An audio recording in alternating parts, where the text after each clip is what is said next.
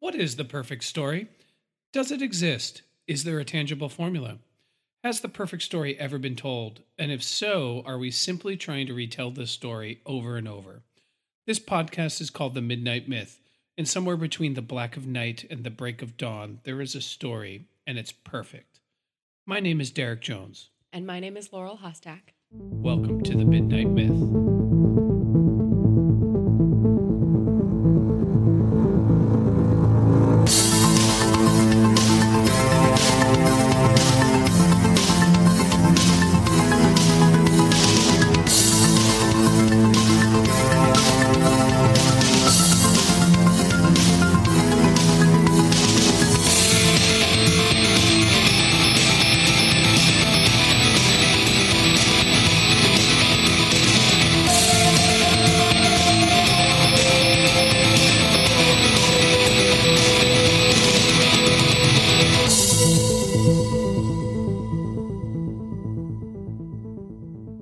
Welcome back to the Midnight Myth, everybody's favorite history, mythology, philosophy, and how those subjects bubble up into our popular culture podcast.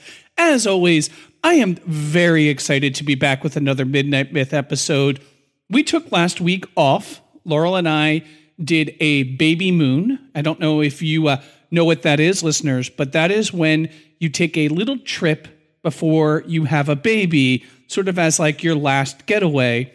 And obviously, because of COVID, we didn't have a ton of options.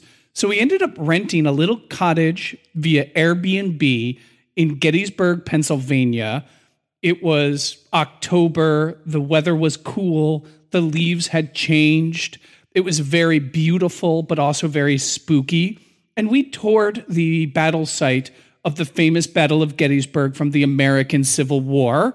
And we are back, and this absolutely made us think more about our Halloween October themed slate of episodes. I hope everybody's doing well, staying safe, washing their hands, social distancing, not going too crazy in this very crazy year. And we're going to be doing our third episode in this season Yeah, of yeah. October, our third episode. And I got to tell you, Midnight Myth listeners, this is a special one. I'm actually a little nervous about it, to be perfectly honest. There's- Everybody's nervous their first time doing this one. it it's really a phenomenon. We're not just talking about a movie. We're talking about a movie that created a culture, one that exists to this day. We are talking about something that gets celebrated year round, but does have some great Halloween illusions, some horror movie elements, some sci fi, pulp fiction style elements, but the Quentin Tarantino movie, Pulp Fiction, but like pulp as in Oh, yeah, I gotcha. lowbrow. Yeah, yeah, yeah. And this is a movie that has been in my life for a very long time, and it means a lot to me personally. All that we're going to get to. This is our science fiction double feature picture show episode about a sweet transvestite from transsexual Transylvania, the Rocky Horror Picture Show. Let's do the time warp again, Derek. Yeah, I am super, super excited to be talking Rocky Horror. Uh, I remember back when uh, we had cable TV and not a bunch of streaming services, and the only time I got to watch this was Halloween night. VH1 would do like a 24 hour marathon of the Rocky Horror Picture Show. And I would pick it up wherever it was and then watch through to the next one uh, and wait for it to come back on. And uh, it's it's been in my life, just like you said, for a very long time and has meant a bunch of different things to me. And I could not be more excited to do this for our lead up to Halloween. Yeah, it's like when we do a podcast on like a theme like Star Wars or Monty Python. We've done a few of those. These movies that I love so very much that I like I have to make sure that I am a podcaster and I just don't gush and quote and laugh and joke about how much this movie means to me. I mean, this movie is it's just it's just one of a kind. There it is the only thing like it. It has it still has this huge uh, pop subculture attached to it. We're going to get to all of that.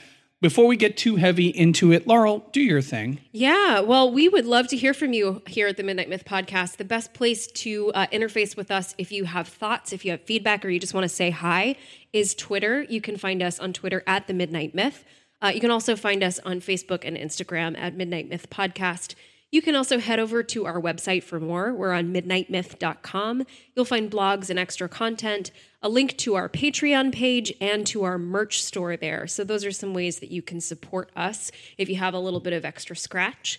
Uh, if you don't have that extra money, the best thing you can do for the podcast costs you nothing at all, and that's to leave us a five star rating or a review, especially on Apple Podcasts or wherever you listen. It really helps us get out there and find new audiences. So we would love to have your support there.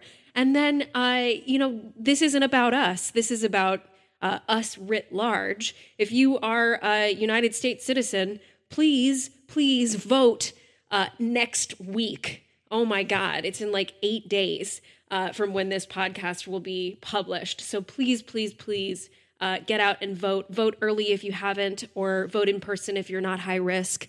It is a very, very important election. We're not going to tell you who to vote for. You probably know who we're voting for, but uh, the fate of the country hangs in the balance, and we really hope that you will get out and do your civic duty. Thank you. Yeah, and if you know one or two people that you think might be on the fence, or they maybe intend to vote, but you know they're a little flighty and they could forget make sure you reach out to those few people you know and encourage, help, do whatever you got to do to get them to the polls because it's super important. Totally agree. And wear a mask. And wear a mask and be safe.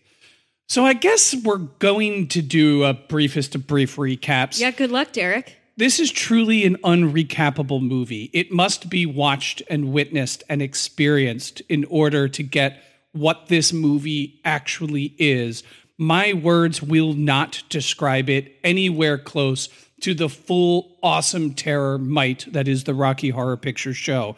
But I'm going to give it the old college try. First, it must be said that Rocky Horror Picture Show is a sci fi, horror, comedy, rock, opera musical. It is a genre mashing movie in which two all American kids, Brad and Janet, fresh off of getting engaged, decide that they must go see their um, once teacher who introduced them, a Professor Everett Scott, when the car breaks down. The closest building is this scary castle, and they go and they find a party in full swing hosted by the transvestite Dr. Frank-N-Furter, who is on the cusp of creating human life in a creature named Rocky. Rocky is to be Frank-N-Furter's personal sexual slave. Uh, things get wildly out of hand from the beginning. There's the murder of a biker named Eddie. Professor Everett Scott ends up showing up as he is the uncle of Eddie, looking for his nephew who wrote him a note. And it doesn't take long before the excess, largesse, and sexual exploits of Frank-N-Furter conquer these two pure all American kids, Brad and Janet, succumbing to the sexual whims and desires. Things culminate in a bizarre floor show where Frank-N-Furter's uh, number one henchman, Riff Raff, decides to go rogue, murders Frank-N-Furter, murders Rocky using a laser gun, learning that Frank-N-Furter, Riff Raff, Magenta are all aliens from transsexual Transylvania.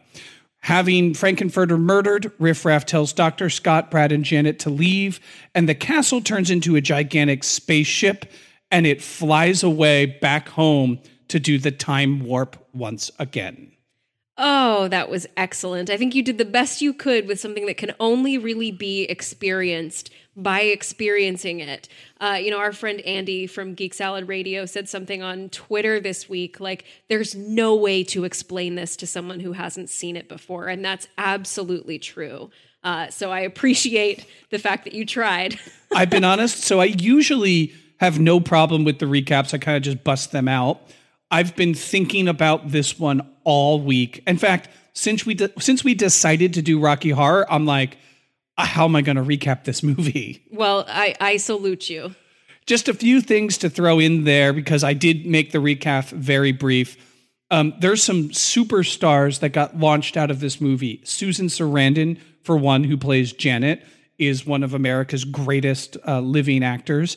And then none other, the man, the myth, the legend, The Tim great Tim Curry. Tim Curry's career really came out of this, who plays Dr. Frank-N-Furter. But I mean, every single performance in this movie is amazing. Meat Loaf plays Eddie, which is just hysterical and fantastic.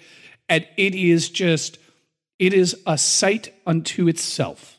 Absolutely. Uh, and uh, Tim Curry also originated the role uh, in its West End performances on stage uh, and then over here in the States as well. So he was absolutely the driving force behind Frank-N-Furter. He is the only Frank-N-Furter. And I say this as someone who has seen the stage show a couple of times. So I've seen a few different people try to take on this role. And I think everybody knows that there is no touching this superstar uh, performance of Tim Curry, who is just, I think, one of the greatest treasures that mankind has. Uh, Tim Curry had a stroke a few years ago and has been wheelchair bound ever since. And so, unfortunately, we have not been graced with his performances or his presence in a while.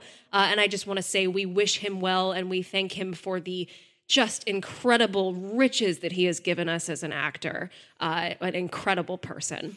But I would say, no matter where you fall in the appreciation of Tim Curry, you have to admit that Dr. Frank-N-Furter is outrageous and amazing and raw charisma and bizarre and just everything that is right and wrong in the universe all at once. Absolutely. All right, well, let's before we get into analysis, I have a, I just have a few questions. One, we do this anytime, especially we rediscover or go back to a movie that we saw when we were young. We have just recently rewatched it in preparation for this podcast.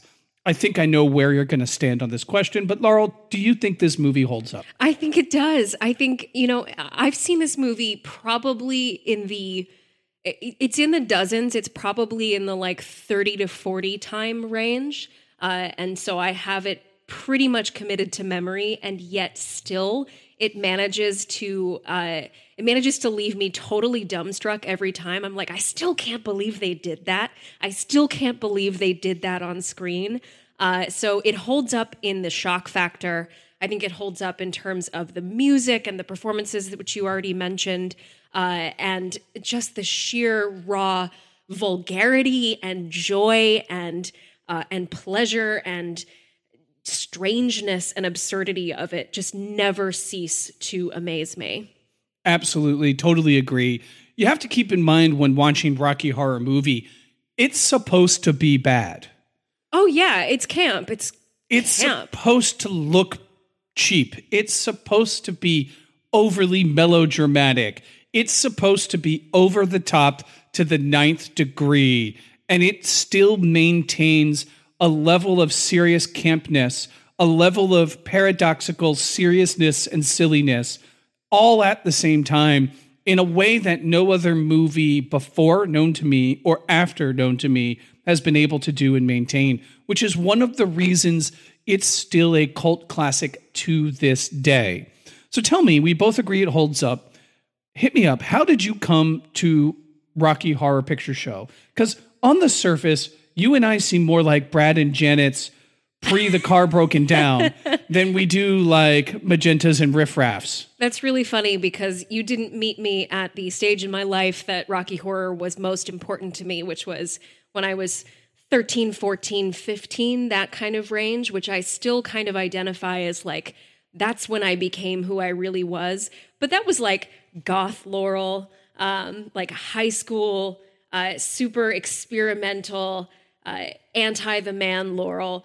And like I said, I was first introduced to it through those VH1 Halloween marathons, but my core Rocky Horror heart uh, was really into the midnight showings.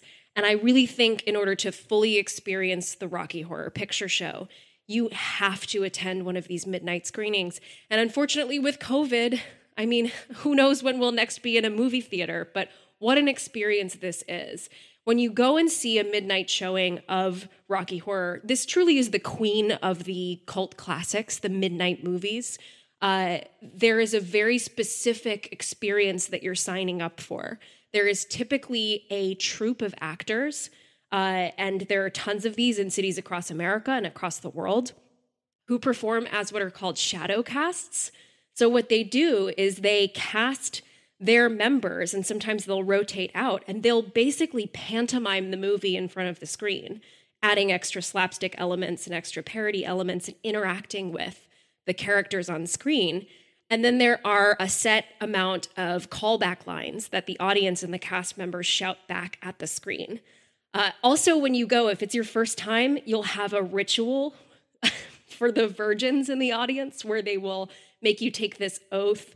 Uh, and, and, I'm sure it's different for every uh, every troupe that does it, but there are tons of activities and interactive things as part of it. You all do the time warp together. It's a huge community experience based on audience participation with this movie. And I used to go to this every Saturday. So that's where uh, where I really came uh, into communion with Rocky Horror. So who introduced you? Like you were you said you were 13. Did you go by yourself? I think I started going to those when I was about 15 with my dad.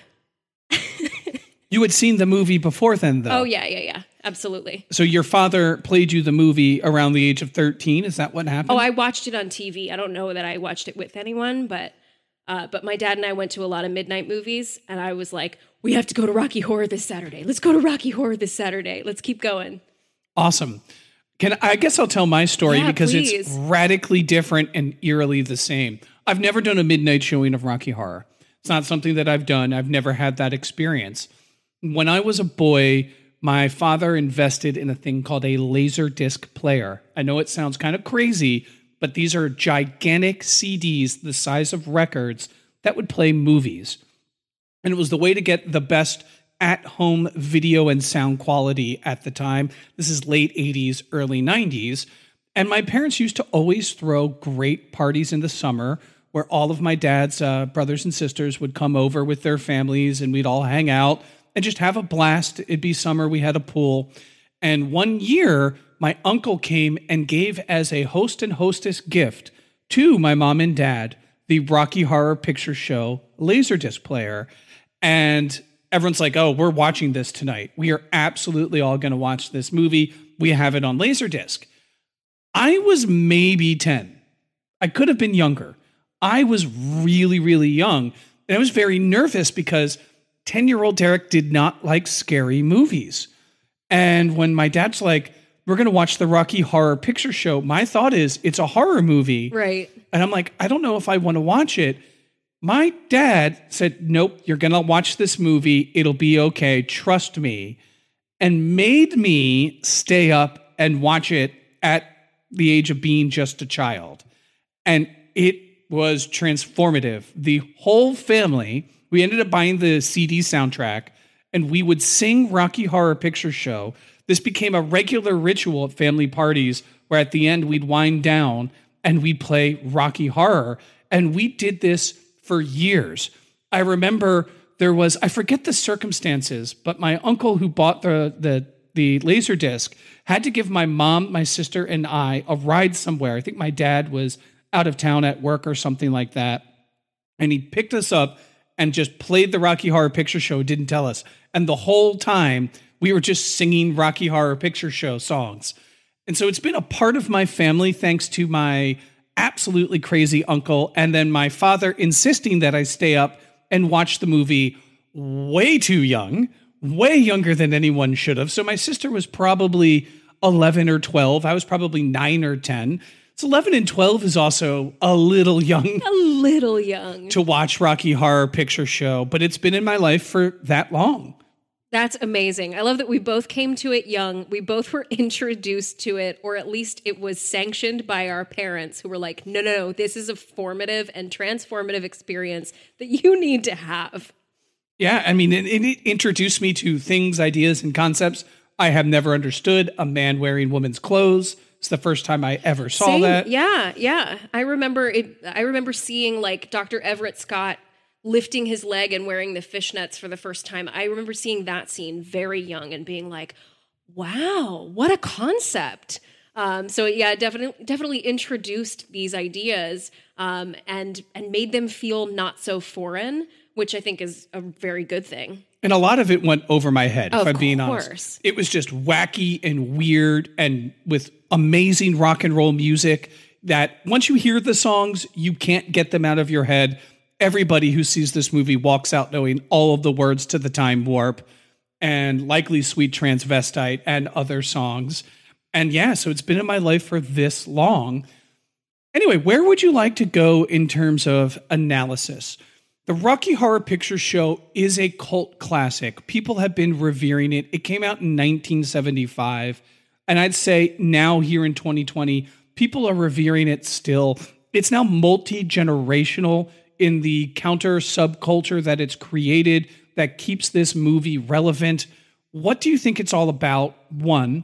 And two, why do you think it has been so successful in this sort of sub um, counterculture element? I think that's an awesome question. And, you know, when we first decided to do this, it was like, okay, we're going to do Rocky Horror Picture Show and we're going to cover it from the lens of history, mythology, and philosophy. Wait, did we get in over our heads? Is there really anything to talk about here? And I truly think that there is. I think something remarkable is happening in this movie and in the source stage play, The Rocky Horror Show, which debuted in 1973 in the UK.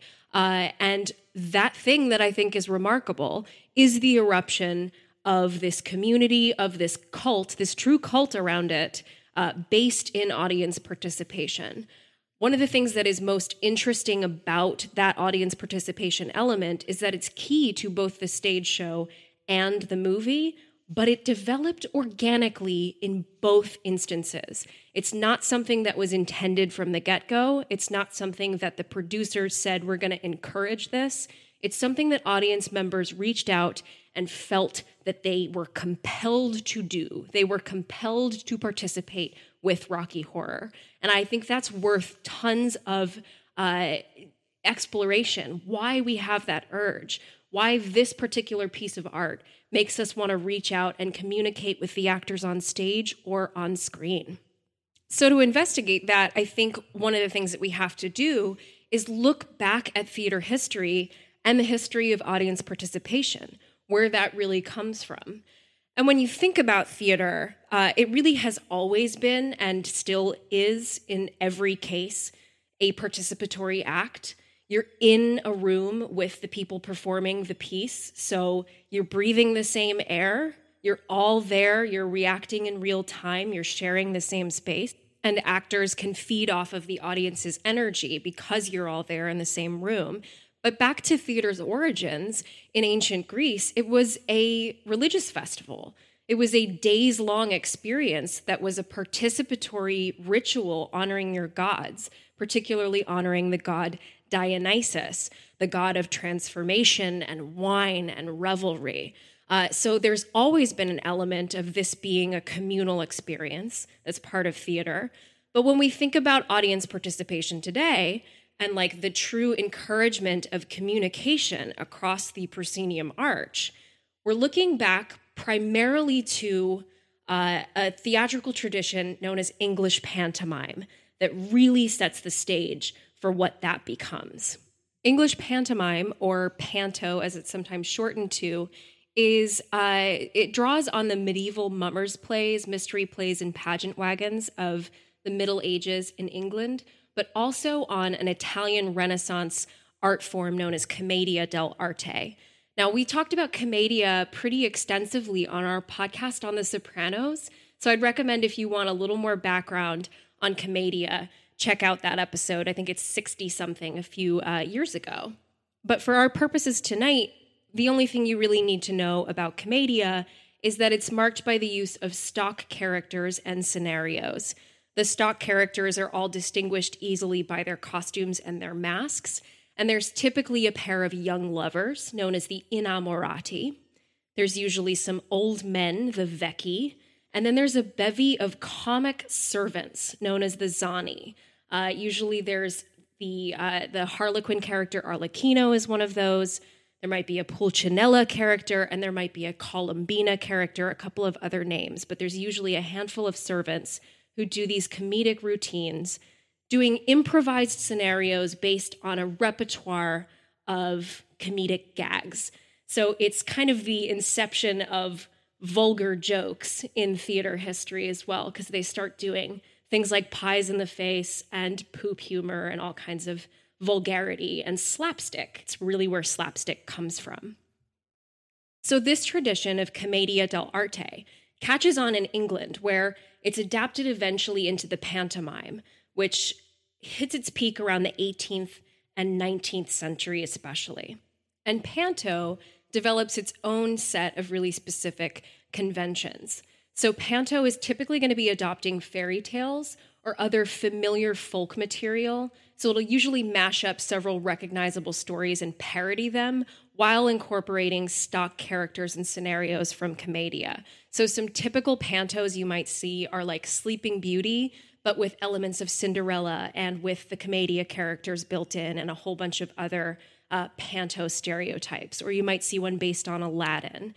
Uh, now, if we think about this in the context of Rocky Horror, what is Rocky Horror doing but mashing up and sending up the B sci fi and horror movies a la Frankenstein and King Kong and Forbidden Planet, taking this familiar source material and feeding it back through this lens of parody with a whole bunch of stock comedic characters. Uh, Panto is also marked by comedy and music. It's typically a musical featuring extreme camp, extreme levels of camp. I don't know where else we've seen a comedic musical with extreme levels of camp. Uh, then Panto is loaded with sexual innuendo, check mark there. Uh, and then we'll have the same kind of stock characters influenced by Commedia. We'll have the young lovers, Brad and Janet. We'll have a bevy of servants like Riff Raff, Columbia, and Magenta. And then Commedia, uh, or sorry, Panto adds its own very specific, uh, stereotypical, archetypical character known as the Dame. Every panto you'll go and see, and they're still performed to this day, especially as a Christmas tradition, will feature a dame, always played by a man in drag. And this is usually a larger than life character, sometimes morally ambiguous, but always incredibly funny. You love seeing them come on stage. They have a bunch of big numbers. Where have we seen a character like that except in Frank-N-Furter? We take the mad scientist archetype and we dress him up as a panto dame. He gets the 11 o'clock number. He gets all the attention. He gets tons of slapstick scenes and pulls all the focus from everyone else, uh, but is doing so through this larger than life lens. And then lastly, Panto is marked by tons and tons of audience participation, which is where we started. There is traditional call and response. The audience will be expected to hiss and boo when the villain comes on screen, or they'll cheer for the heroes. Or if a ghost is sneaking up on you, the audience is supposed to shout, It's right behind you. They're encouraged to participate, uh, they're encouraged to interact with the performers, and they're encouraged to sing along with the songs almost every panto is going to have at least one song that is marked for sing along that teaches the audience to sing along with it. Just like the time warp teaches you to sing and dance along with the time warp. So while Rocky Horror may not have been conceived as a traditional panto, we can clearly see so many of the archetypes and the conventions of panto that are part of it that it's almost impossible to resist the temptation to interact with it. We can see how uh, the the original Rocky Horror Show would have tempted audience members to get on their feet and do the time warp. How could you possibly resist? Uh, there's a funny story. In fact, Angie Bowie, who was at that point married to the great David Bowie, believes she was the first person to introduce audience participation to the stage play or the Rocky Horror Show she shouted something like, Don't go down there, or it's right behind you at the stage, and then encouraged a bunch of other people to do the same. But this developed organically in the show. And within a few performances, people were starting to come back. People were coming back for repeat viewings, singing along, dressing up, trying to be part of the action until the producers caught on and were like, uh, we should ride this wave and started passing out printed flyers that had directions on how to do the time warp. And this naturally happened for the movie as well, which had a cinematic run that was pretty disappointing. Uh, it didn't really catch on at first, but people who had seen the show and who loved it started playing it at midnight.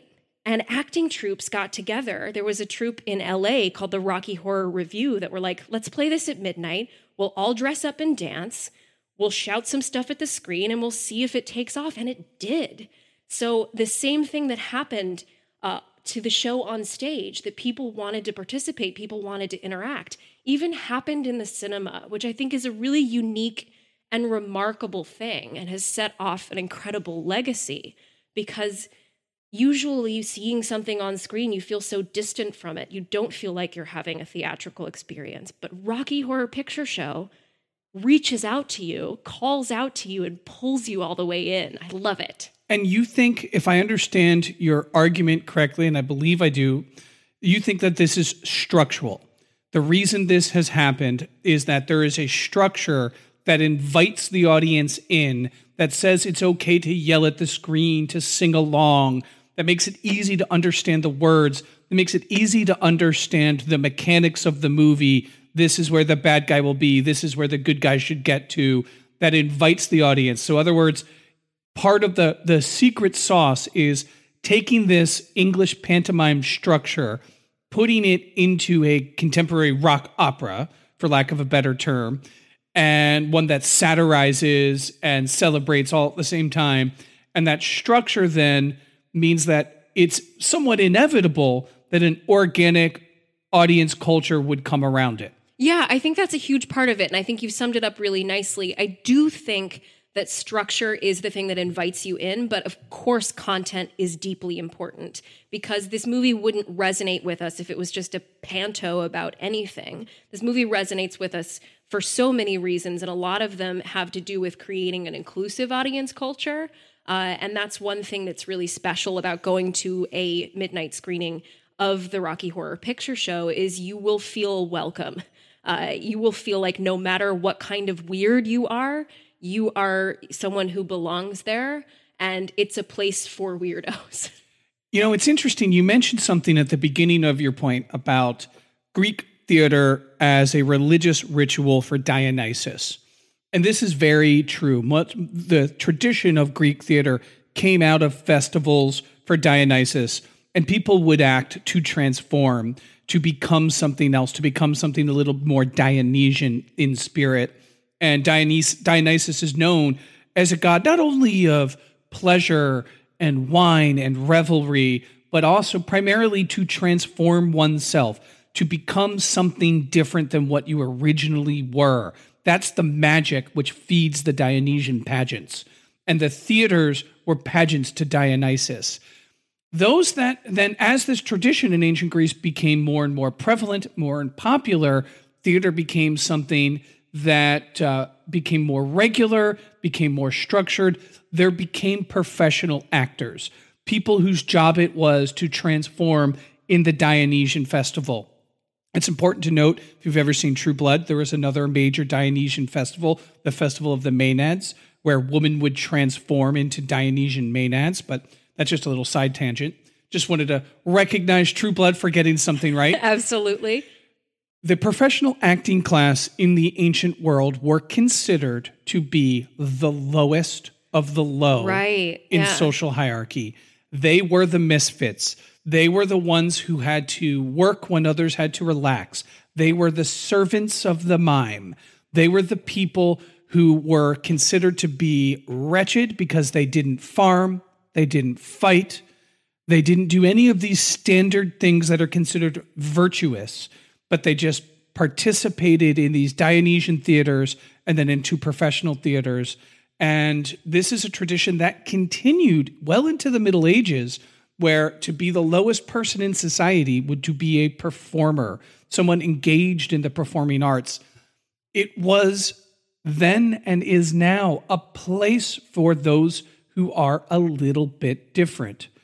If you are uh, ancient Athenian and philosophy and learning how to be a great naval warrior are not something that you're you're really into and you don't enjoy farming, you don't have a lot of other options because there's not a lot of other things that you can do, but then you can go into the theater and you can be theatrical and you can dress like a woman and you can guzzle wine and act like a fool, or you can become Oedipus Rex and be a king who gouges out his own eyes. And to date, I think part of the reason Rocky Horror Picture Show has this this culture around it, it's because it creates and did create a haven for those who didn't have other avenues where they could belong in. Now, 2020 America is very different than 1975 America. And if you're a man who likes to wear women's clothes, it's not as frowned upon as it was then. Not saying it's like accepted whole cloth, but there are more places now. Yeah, there's a shifting landscape when it comes to gender roles and conventions. If you find yourself weird and unusual and don't know where you fit, there's more accepting spaces now than there were then, we could argue. And Rocky Horror Picture Show is part of the transitional cultural period that sort of broke down traditional, quote unquote, conservative American values made them a little more outrageous. And we see this in the characters Brad and Janet, who are straight laced, who are doing everything right. They got a job, they dated, they haven't had sex, they're getting married. Yeah, they're saving themselves. They're going to go see their teacher who introduced them. They're two virtuous, all American kids, right?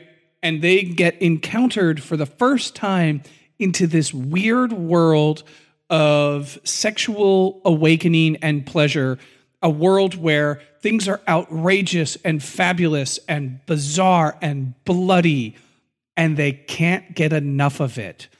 And much like the time, that period, the 70s, is a transitional period. The 60s had the sexual and rock and roll revolution, and the 70s kind of echoed into that. And Rocky Horror was a place where people could go and be themselves in a world that did not allow them to be themselves.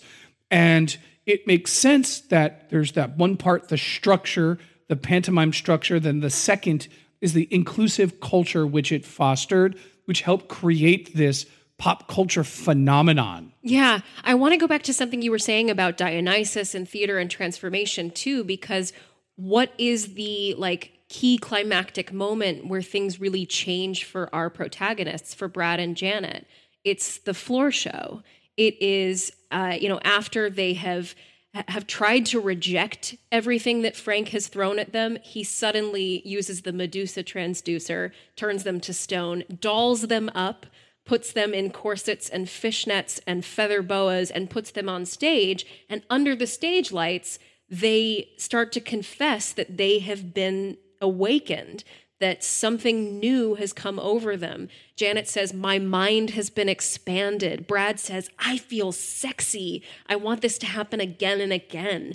There is something that happens to them, some transformative thing that happens to them once they have encountered this Dionysian man in Frank.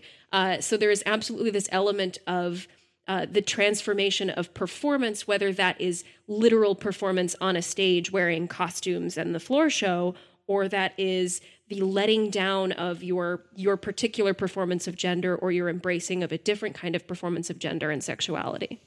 Interesting thoughts there. Yeah, totally agree. And um, but you know, it's interesting to think where does the movie really land on Frank-N-Furter? Because Dr. Frank-N-Furter is very much the bad guy. Yeah, yeah. I mean, he's an incredibly uh, ambiguous figure, but he's wicked. He's cruel. He has no uh, regard for consent. He, you know, creates a, a perfect being just to be his love slave after throwing away two other people who loved him at some point. So, yeah, he's not a good person. Brutally murders Eddie with a pickaxe yeah. in front of dozens of witnesses. Right, of course. Then the gets murder. the body chopped up and fed to Eddie's ex-lover, Columbia. That's a rather and uncle. T- tender subject. Yeah, literally cuts up Eddie and feeds Eddie to the the party, which is just barbaric. And I think there is a there's some layers in which to understand Frank-N-Furter and what this movie is in particular saying about counterculture, gender, and writ large, I think morality. And I do think there are some interesting meditations that we can take away. One of the like easiest interpretations when I when you first watch this is like Frank-N-Furter's a hedonist. Right, yeah. It's all about pleasure, Absolute pleasure. doing what you want, and avoiding pain. Anyone or anything that causes you pain, you purge out of your life. And you know, researching hedonistic philosophy in preparation to have a discussion on it, you realize that like Frank-N-Furter is not a philosophical hedonist. Frank-N-Furter would be potentially a psychological hedonist, but even then, the distinctions are are not fair to hedonist, hedonists Yeah. Because as you learned, hedonism started in ancient Greece with a guy named Epicurus. And Epicurus looked around at everyone discussing philosophy, what is right and wrong, and realized that the real question is like, how should we how should we humans be happy? How can we be happy? Versus what are the virtues that we need in order to live a morally correct life? Or how do we spiritually purify ourselves? Or how do we become the best civic uh, members of society? Epicurus was just like, well, what does any of that matter if we're all miserable all the time? And was interested in human happiness. And Epicurus came up with the groundwork, which became hedonism, that says it's pretty simple. You maximize pleasure and you avoid pain. But Epicurus wasn't in favor of just crazy orgies where you were just chasing an orgasm and alcoholism and drugs the entire time. He wasn't arguing for an Eddie or a Dr. Frank-N-Furter. No, Epicurus was arguing for finding a harmonious balance to minimize pain, maximize pleasure. What are the ways in which humans can do that, but living within a more balanced and whole life?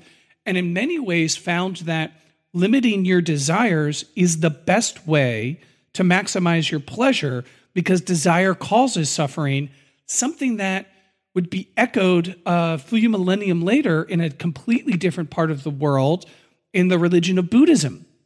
And the idea that you must purge your desires because desires cause suffering, desires cause pain.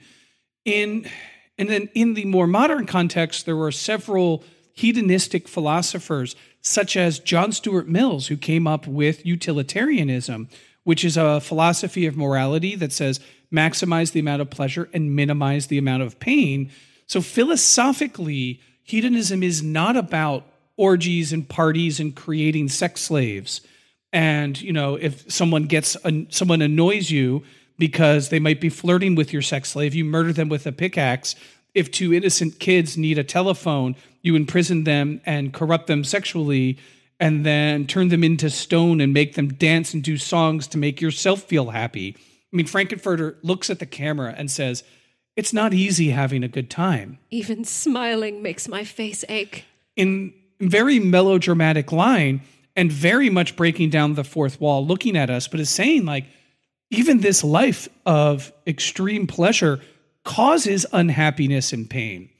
So, in this respect, Frank-N-Furter is not a philosophical hedonist because it's way more complicated and colloquially, Frank-N-Furter is a hedonist the way we understand hedonism as just, you know, largest orgies, parties, but philosophically not. Then there's the psychological hedonism that says that we are motivated by seeking pleasure and minimizing pain. And this is a psychological theory.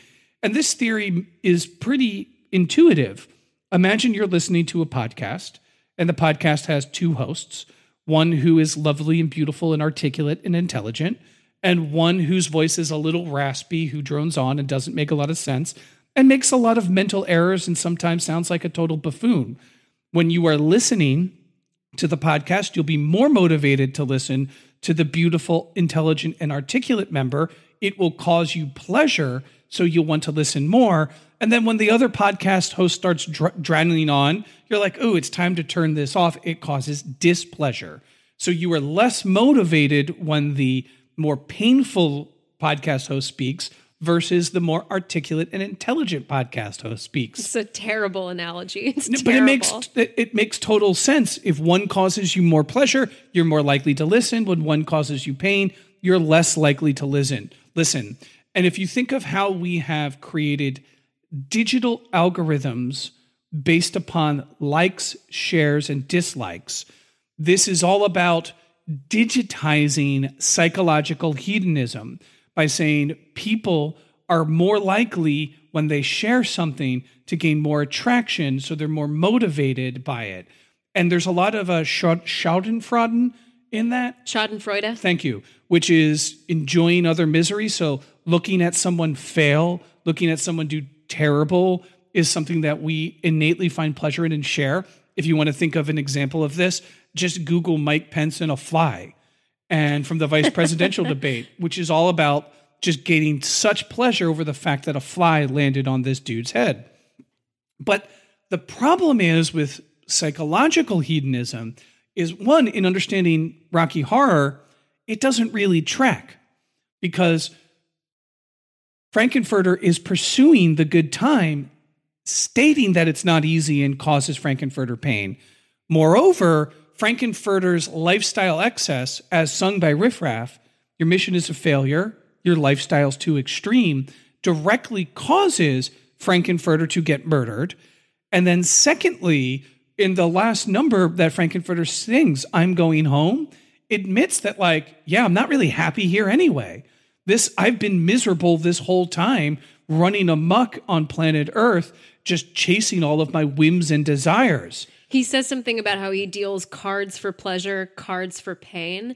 Uh, and so there's this uh, sense that he can acknowledge that there is a balance between those two and that it has been largely random. His pursuit of absolute pleasure has been largely random and has not been entirely fulfilling. So I'd like to offer an analysis that I think can help explain Frank-N-Furter, why Frank-N-Furter is the bad guy or bad girl or bad non-binary in this scenario. Why, um, you know, who Riff Raff and Magenta, what they represent, and Brad and Janet and Dr. Scott.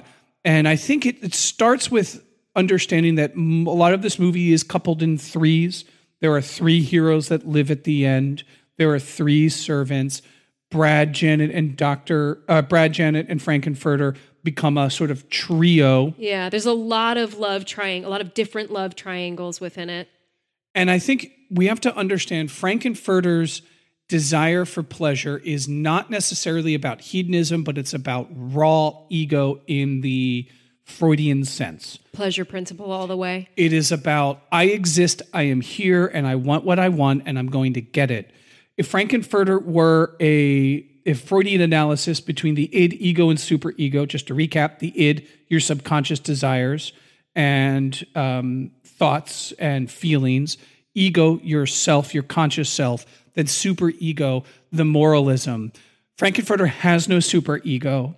And that lack of a superego telling Frank-N-Furter that there is right and wrong has allowed Frank-N-Furter to repress their ego, their id, pardon me, so deep down that it manifests itself in unnatural and psychologically unhealthy ways. Evidence one I can create life. I can create life. I am a God, but I do it simply to fulfill a sexual pleasure. I can attract immense loyalty out of my servants, but I abuse and berate and humiliate them. I can travel through space and time itself and I do it to find a bunch of inferior technological beings that I can play with and toy with at my own whims and desires. Frank-N-Furter is the manifestation of just pure ego, pure self. It is about me and only about me. And even if my desires cause me pain, I will pursue them unto my own death and the failure of a mission, which Riff Raff mentions that they were sent there for a reason. We have no idea what it is, but it failed because of Frank-N-Furter's egoistic lifestyle. Then we have Brad and Janet, who start off the movie all super ego, all moralism, all right and wrong, all in performances of what they should be, no self desires whatsoever. Well, that isn't too isn't fair. They desire the ring, they desire the trip to go see Dr. Scott, but these are all baked into normative behaviors taught to them through a paternalistic superego. So they do have desires, but their superego is so powerful, they're not allowed to even consult or touch or unleash any part of their id. So when Frank-N-Furter touches their id, which is to say, when Frank-N-Furter seduces them both, even though they witness Frank-N-Furter murder someone, they can't help but go deeper into their ids. They can't help but now that it's unleashed to go to the floor show and join Frank-N-Furter in orgiastic display of pleasure because they have denied themselves this for such a long time. Wow. I would say drop the mic, but they're on stands. You know, you you sparked something in my mind this uh, Brad and Janet being all super ego being uh, basically just copies, carbon copies of a system that they've been fed. Where do we first encounter them? At a wedding of two of their good friends, and then they immediately uh, ape exactly what their friends just did. So their friends just got married Janet catches the bouquet, so they do the exact same thing. They perform the proposal and then they immediately compare themselves to their friends. The ring is nicer than Betty Munroe had, uh, and they they do exactly what was modeled for them and what has been modeled for them by generation after generation. Not doing anything based on their own individual desires, but the desires of the community that have been passed down to them. And then lastly, I'd like to touch on uh, the last part of the threes the characters that represent the raw id, the incestuous Riff Raff and Magenta, the brother sister that are in a romantic relationship that have been nothing but repressed and oppressed by Frank-N-Furter, the ego. They are looked down upon and judged as wretched creatures by Brad and Janet, the super ego, and they linger in the background with their pleasures, only to, you can't totally suppress your id because at the end it will pop up in unexpected ways and it will take control, just as Magenta and Riff Raff do. And they end up killing the ego in Frank-N-Furter and Frank-N-Furter's creation, Rocky.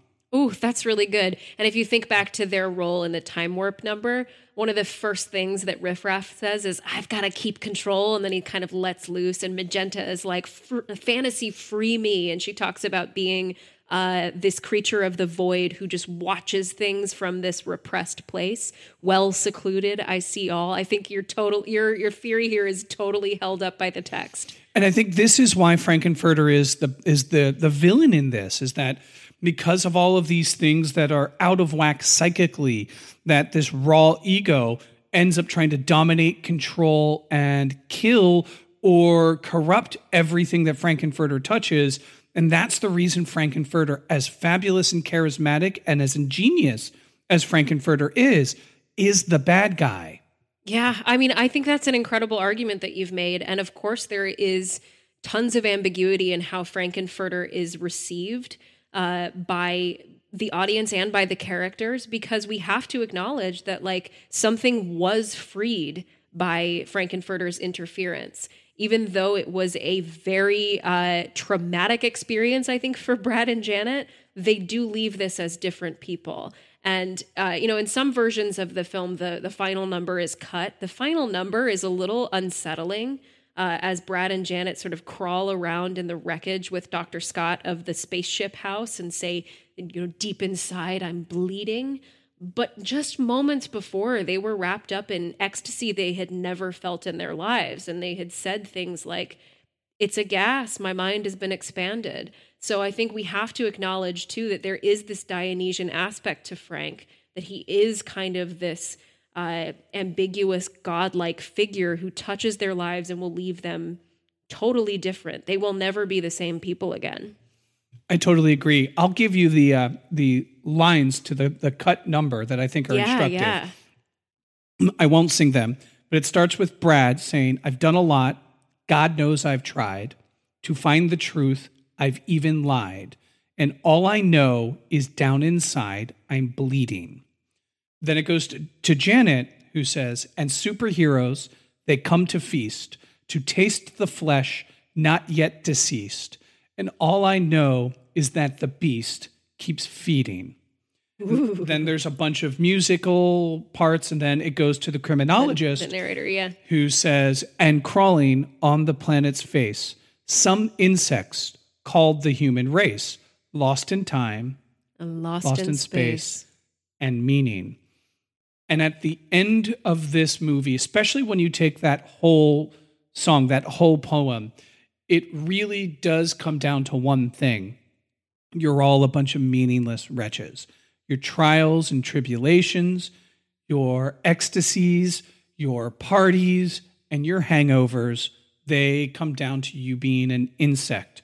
And this meant nothing. Yeah, and and Riff Raff and Magenta take off and go to this technologically superior galaxy that they're from, leaving everybody in the dust, leaving everybody behind, and l- looking back on the Earth. We're looking back on the Earth in the final shot as this illuminated globe, uh, just as the plaything of these higher beings. And in that, we do get a sense of old mythological gods. The criminologist seems like he is someone that's not on Earth, recounting this tragic tale. And then the last word of the free floating mouth is darkness has conquered Brad and Janet. Brad and Janet. And this is very much about these two all American kids succumbing to a level of darkness that I think isn't because they have unlearned gender. And I think that's the wrong lead that that Yeah, yeah. the wrong read pardon me. It's not that they've unlearned gender and that they first learned what an orgasm is and they first learned that it's okay to be a man and feel sexy. Because those are all very good things. That's all of these things are totally okay, but it's because they have lied and cheated. The two people that were supposed to stick together to get through this were Brad and Janet, and they turned on each other on a dime because they were they their entire um their entire moral reason for existing the entire like pro America conservative mentality that you follow the rules, you work hard, you be all American, you're thin, you're pretty, you're white, you're you're well educated and you're a virgin when you get married is a lie. Is just a full out deconstructing lie. And once their super egos have been shattered and they have let their ids go completely free, the ids consume them and there's nothing left. Oh, yeah, yeah, that gets me. What else you got? Uh, this has been an unexpectedly fruitful discussion. I think we uh, have both surprised ourselves with what we were able to dig up with regard to uh, the riches of Rocky Horror. Um, I've had a, an incredible time, and watching this movie again and reflecting on what it was like to go to midnight showings and to be part of a community of really weird, eccentric people who love this movie what it really got me thinking was, uh, you know, there I do feel a palpable sense of loss for uh, the performing arts right now, um, and for the the communal experience of the arts in general, whether that's going and seeing a play, going to a museum, going to a concert, or even going and seeing a movie. Uh, those are things that I hope do come back soon in some form, in some safe form. And I hope that we, you know, weather this storm and come out the other side stronger. Uh, because I do think it is an ancient urge to gather with other people and to celebrate uh, the absolutely strange and inconsequential and substantial and profound experience that is life on this planet. I think we have to do it together. I think we have to reach out and touch a touch a touch each other once it's safe again. Um, and I think that theater and performance and art really reach out and and touch us in that way and allow us to communicate uh, through through different languages allow us to communicate through communal languages that we can all share and do the time warp again so hopefully we'll all be in a room doing this ancient ritual again soon I'm thinking about a line from uh, one of my favorite Jimi Hendrix songs, and it's really, really short. It goes, Almost cut my hair just the other day, but I decided to let my freak flag fly. And until next time, be, be kind.